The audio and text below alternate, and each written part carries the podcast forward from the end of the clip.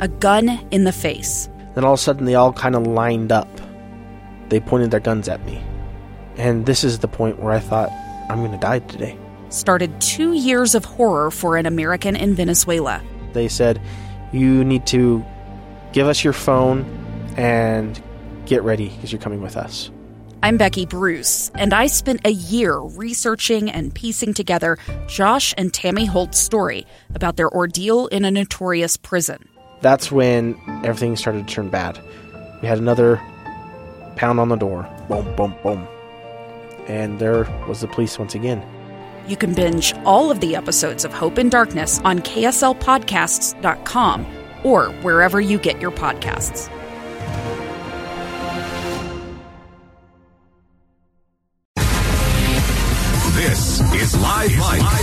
Check one, two. With Lee Lonsberry. From Utah's Capitol Hill to your schools, taxes, and all the breaking news. Hear it on Live Mike with Lee Lonsberry on KSL News Radio. Welcome back to Live Mike. I'm Lee Lonsberry.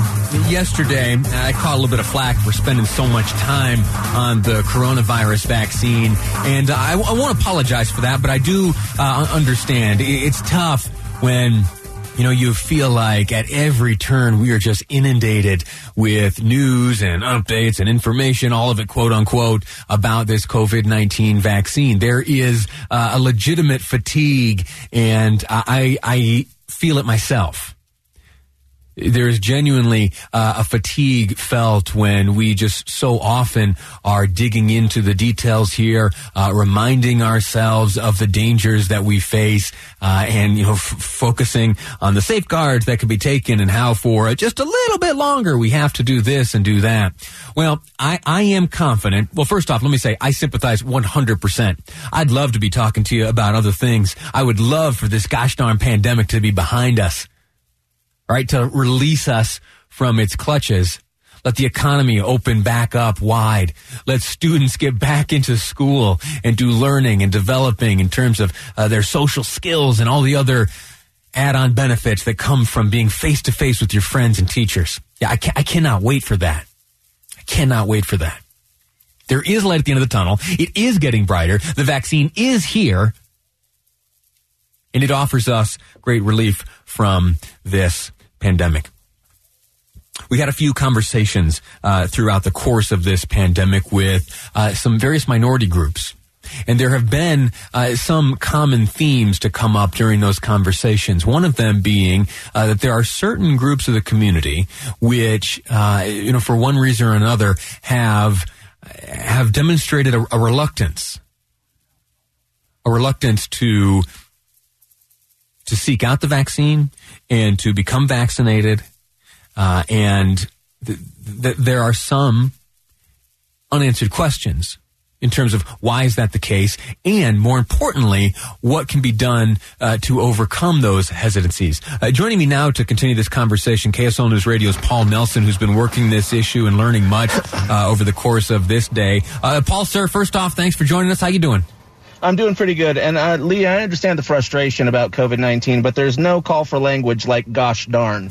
Uh, just, just, you know, this is a family station. Anyway, um, but yeah, we're doing pretty My good. apologies.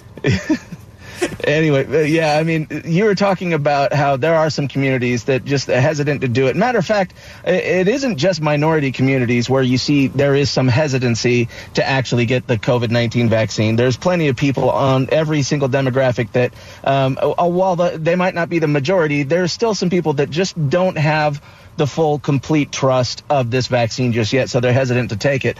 But um, officials with the Utah Public Health Association, they are saying things like it is especially pronounced in minority communities, and so they are coming up with PSAs that they hope to reach out to every community that they can. Um, they've already done. Uh, there's a group called the Pacific Islanders. Uh, Pacific Islanders. No, sorry. Yeah, no, it's Pacific Islanders Knowledge to Action Resources, uh, otherwise known as PICTAR. They've done two PSAs aimed specifically at the Pacific Island community. So they um, they hope that this will kind of work out. And they were speaking from a Pacific Island perspective. They say that a lot of people, you know, they come from countries that don't really have uh, good medical, uh, Western medical facilities. So they don't really trust Western medicine all that much. Matter of fact, uh, one of the ladies that I spoke with, uh, Pictar, she said realistically, in many of those countries, they don't go to the hospital to get better. They go to the hospital to die. So they they already are hesitant to kind of take Western medicine just as they are. So that's one thing that they're trying to get over, so that people will vaccinate themselves with COVID nineteen vaccine when it becomes available. What's the message of these PSAs? What what what is the driving effort to, to overcome some of these attitudes that may uh, lead folks to be reluctant to to seek out the vaccine? Well, one of the things that they were talking about was um, traditional medicine that is very popular from people who have moved recently from uh, one of the Pacific Islands to the States. And so one of the messages that Pictar was trying to tell everybody is, hey, look, you don't necessarily have to give up one for the other. Uh, you can do both. Um, um, matter of fact, uh, she said that there is just a, a, big disconnect when it comes to uh, doctors here with traditional remedies that they're used to. For example, she said that um, they will use traditional medicine, uh, traditional remedies, you know, back home, and they would work just fine. But then the doctor would kind of look at it and say, "See, my prescription worked." So uh, there's just a big lack of communication between many families and doctors that practice traditionally Western medicine. So uh, that's one of the messages that they're hoping to reach out with the Pacific Islander community is that you don't necessarily have to give up one uh, to protect yourself from the other. But at the same time, this is something where the uh, you will need to get the vaccine. This is the best uh, protection that they can think of to get people to protect themselves from this virus. When and where will we start seeing these PSAs pop up? You think? Well, matter of fact, the PSAs for the Pacific Islander community are going to be um, uh, reaching out relatively soon. Um, her name is Susie Felch Maloifao. She told me that she is uh, working uh, with uh, many different uh, broadcast agencies trying to actually get them aired rather soon. And then after that, they're trying to get more of these PSAs made to reach a lot more different, you know, different communities that are out there, whether they be the Latino or whether they be African immigrants or African refugees, whoever it happens to be. They're trying to reach out to as many different groups as they possibly can. Well, that's outstanding. Uh, Paul Nelson, thanks for your report. Thanks for the update on this. Any advice, uh, you know, for folks outside of these communities to, to help? Is there any any any tips there along those lines?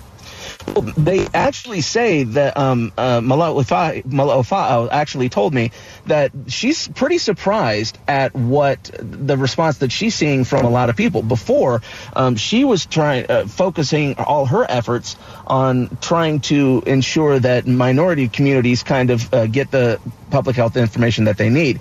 But she says COVID actually has kind of bridged the gap. They're, they're, she's seeing uh, uh, the, the concerns are kind of across the board on a lot of different uh, a lot of di- different demographics. So she says some of yeah. these PSAs that are going to come out they mo- they won't necessarily be in English, but at the same time uh, they say that these PSAs are going to have a lot of good information for really every community. So it's it's one of those things where um, even though normally English is the first language that people use when they try to reach out to people. In this case, it might be the other way around, but still beneficial for every demographic that they can think of. Paul Nelson, KSL News Radio reporter, thank you so much. And I'll, I'll work on my language. Uh, yeah, watch I'll, your language, buddy. Gosh, gosh darn is really out of line, and I apologize. Yeah, it really was, that. man. I was shocked and offended, and I'm going to send in angry emails to Kevin. Oh, great. Well, um, I look forward to that conversation. Uh, Paul Nelson, thanks again for your reporting. We'll follow this story, and you'll certainly hear those PSAs uh, once they are made available. And, and the big message there is uh, the the advice and the guidance there. It's not simply for minority communities, but for all. That uh, you know that the belief is that this vaccine is good and helpful, and that it will ring in uh, what we hope to be the end of this pandemic. I, I know, and I mentioned this yesterday. I know not everyone agrees with that. Uh, and, and, I'm certainly sensitive to that. Uh, and I simply say, from my perspective, uh, being one who is comfortable with it, I, when it's my turn in line, will be getting one. Maybe we'll do it here on the program if that's possible. Uh, I'll also advise my, my family to do so. We've all got our choices to make. And, uh, you know, I, my choice is to get the vaccine. And I'm going to support the efforts to uh, to spread that attitude. Anyway, a quick break. When we return, we're going to be speaking with U.S. Attorney for the District of Utah, John Huber, a frequent guest here on the program. He and his office are right now uh, doubling down on keeping children safe. This COVID pandemic has caused some serious problems with exploitation of children. What is the office of the U.S. Attorney doing to combat it? We'll find out next. With John Huber, the U.S. Attorney, on Live Mike. I'm Lee Lonsberry, and this is KSL News Radio.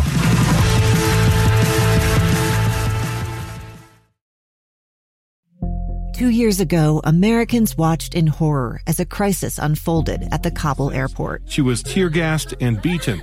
Images of thousands desperate to escape Taliban oppression filled our news feeds.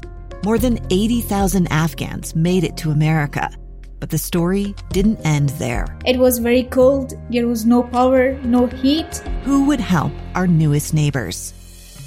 I'm Andrea Smardon. In Stranger Becomes Neighbor, you'll hear the stories of some remarkable refugees who left their homes and their dreams behind only to start over from zero. Their only possession was three blankets. And you'll meet Americans who stepped up to help them. You want me to come when you deliver your baby. What can one person do in the face of an international disaster decades in the making?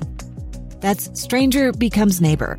Find us at kslpodcast.com, follow us on Apple Podcasts, or anywhere else you listen.